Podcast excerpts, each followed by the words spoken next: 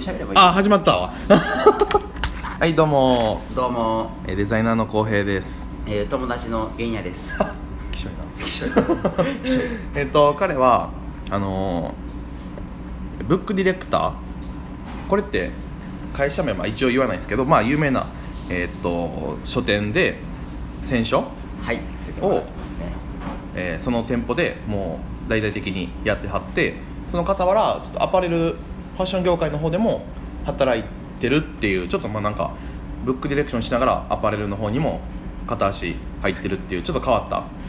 経歴の持ち主の人でで、まあ、ちょっとこの人にいろいろ聞いていきたいなと思ってるんですけどブックディレクションの方も聞いていきたいんですけどはい。まずファッションの方。をどうぞ。多分入りやすいと思うんで、はい。みんな。そうですね。まあ。ブックディレクション多分ねん何っていうとこから入らないとちょっと分かんないんですけど結構深掘りしないとねそうなんですよこれははいだからとりあえずファッションの方から入っていこうと思ってます。であの僕らの回で結構あのテーマになったのがえー ZOZO スーツうん。ZOZO スーツが出てくることによって服の買い方とか店の在り方とかデザイナーの在り方がめちゃくちゃ変わるんじゃないんかっていう話をしてたんですよ。でだから実際に見て僕らはファッション業界にいるわけじゃないんで、うん。実際にいる人としてそこがどう変わっていくかっていうのをどんどん聞いていきたいなとは思ってます。だからそれでまずすごいっすよね。まあとりあえずあれは まあ革命を起こしたですよね。だよね確実に、うんうん。なんかその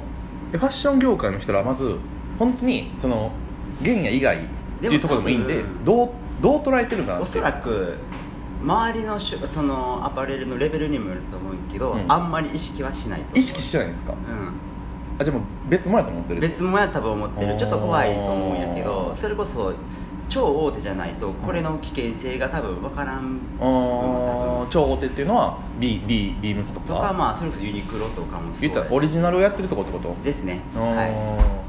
ーセレクトのとことかはあんまり意識いしないしてないと思うんですよね。それは面白いですねまあそれこそ個人でやってるショップって、正直感覚とか感性とか、うんまあカルチャーとかが多分メインであるわけやねんけど、まあ今ドドさんがやってるドドスーツ多分 AI とか、もっと技術的なことをどんどん進歩させてやっていってるからちょっと分かれてる気はするんですよねんだから多分意識されてないと思うんですよカルチャーみたいなとこはズースーツにはないまだないですねだから多分関係ないと思うでぞ服においてのカルチャーって何なんですか、あーでもこれ難しい話やな。まあ、多分そのジャンルにもうん、よるとは思うんですけど,、ど。なんかうん。そ何なんですか？カルチャー？これは難しいな。でも今結構曖昧になってきてるからねもう。ん。う SNS のおかげで。ただかっこいい服着てればそれでしまいって部分もあるし。そうっすよね。まあ、えーよく言えばバックボーンがあったみたいなとか、うんうんうんうんうん服の後ろにストーリーがあるとか。えーちょっとやんちゃな人らが着てたジャンルとかもありますもんね、うん。それがちゃんとファッションとして消化されてる、まあでもだから ZOZO スーツのやつもそうやけどまあユニクロもそうやけどファッションの大衆化がいよいよもうだいぶでかくなってきたなと思っうんうんうんうんて逆にそのファッションをカルチャーとして捉えてる人たちがどんどん要は隅に追いやられていく怖さもあるんちゃうかなって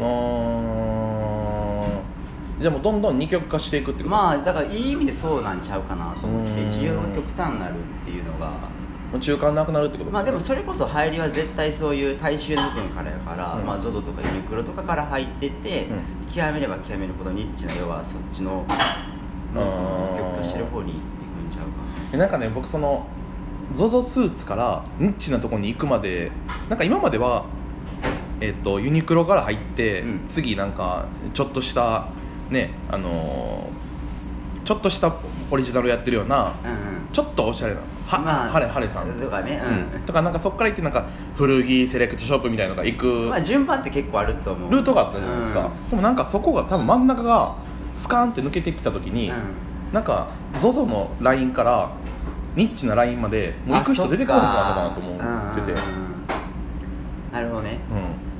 でも完全になんかもう分断されてしまうんかなと思ってるんですよ、で ZOZO スーツがこれからどんな役割していくかって多分まだ誰もいまいち分かってないと思うんですよね。とりあえずあれはえーっと体をデータ化して、うん。で自分に合う服を選んでくれる、ん。てか選ばれるっていううシステムって認識してるんやけど、うん。これが今後どうなっていくかっていうのがいまいちまだ多分見えてなくて、うん。まあその ZOZO の前田さん見えてると思うんやけど、ん。他の人がどう見てるのかな？でも ZOZO って言ったらショップももちろん関わりがある、うんそうですね、オンラインショップやから、うんうんうんうん。まあ、これを今後どうなっていくんかなう。ん、あー確かにそのどうショップと絡めていくかみたいなところも出てきますよね、例えば、うん。今あるショップって基本的な例えば寸法しかないから、うん。ただ ZOZO スーツでやってるデータって、うん。もっと細分化してる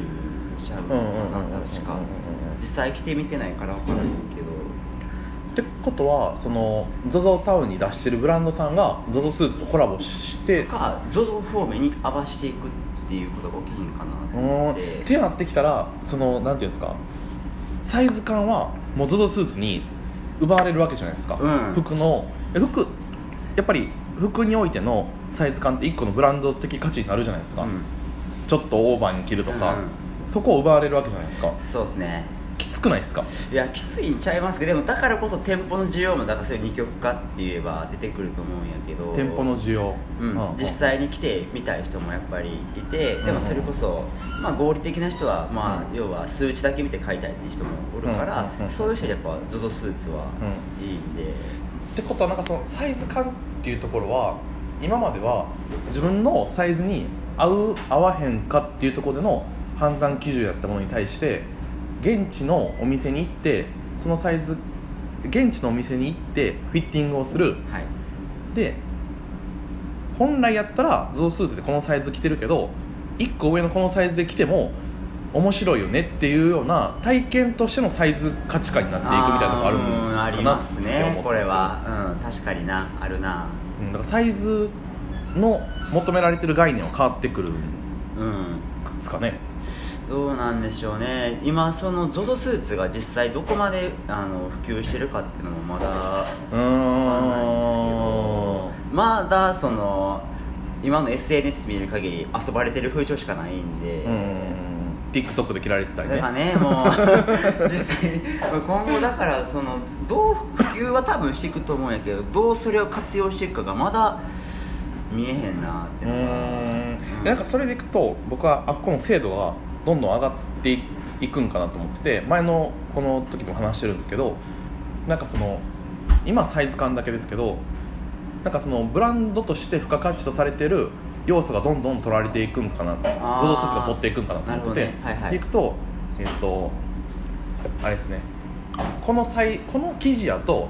このフィット感がいいっていうようなうん。データ化もどんどんされていって、だあー。からこの人にはこのサイズっっていう以外の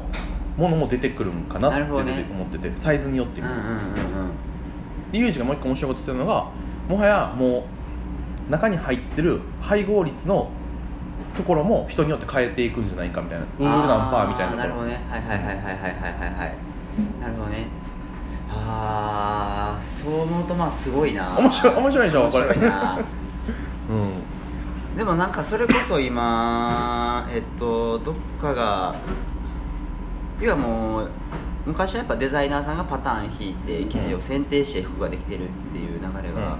あったんやけど今は要はもうデータでで要は服が作れるとか、うん。AI とかもそうなんですけど、うん。要はそういう人はもうデザイナーいらんくないみたいなのが出てきて、うん例えば ZOZO スーツが普及すると簡単にオーダーができるよねっていう、うん。それと組み合わせれば、うん自分で要はこんなイメージで服考えたら、うん。まあ、それを ZOZO スーツが体のサイズだけ測って、うん。それをまあうん。別の要はまあ要はデジタルで服作れるとか作ったら、うん。まあ個人でのオーダーがもっと簡単にできるんちゃうかなっていうか。それはでも絶対できるようになやっぱり流れとして、あのー少量生産、あのーオーダーメイドみたいなのが低コストでできるっていうのが、ですよね。風潮と来てるじゃないですか、でまあ間違いなく ZOZO, はそこにいるんやろなとは思うんですけど、じゃあもうでも本当そうなってきた時にデザイナーどうするんですかって。あもうじゃあ諦めるんですかっっていう、でなんかその今言ってた文化みたいなところ、服は文あの今今現状としてセレクトショップが危機感を抱いてるのは文化があるからみたいなカルチャーがあるからみたいな。だから結果そういう買い手がおるからっていうまあ言い方あれやけど狭いコミュニティで一生循環してるイメージがあってうん。要は服好きの服好きが間でずっと循環してる、新しい層を呼んでないっていうのが。なんか多分そこの層は絶対離れへんやろうなと思うんですけど、うん、なんか一生この循環繰り返すんやけどなんかそれだけでいいんかなっていう部分はで。そこのあの何ていうんですかグループの中に宙ぶらりんになってる人いるじゃないですか、うんうん。ちょちょっと足突っ込んでぐらいの人、うんその人らが今えっ、とそこの人らが文化ってとこでそこに持続してるのであれば取られるなって思ったこ思ったお取られるなと思ったことがあってそれをちょっと次回の回で話したいと思います。ありがとうございます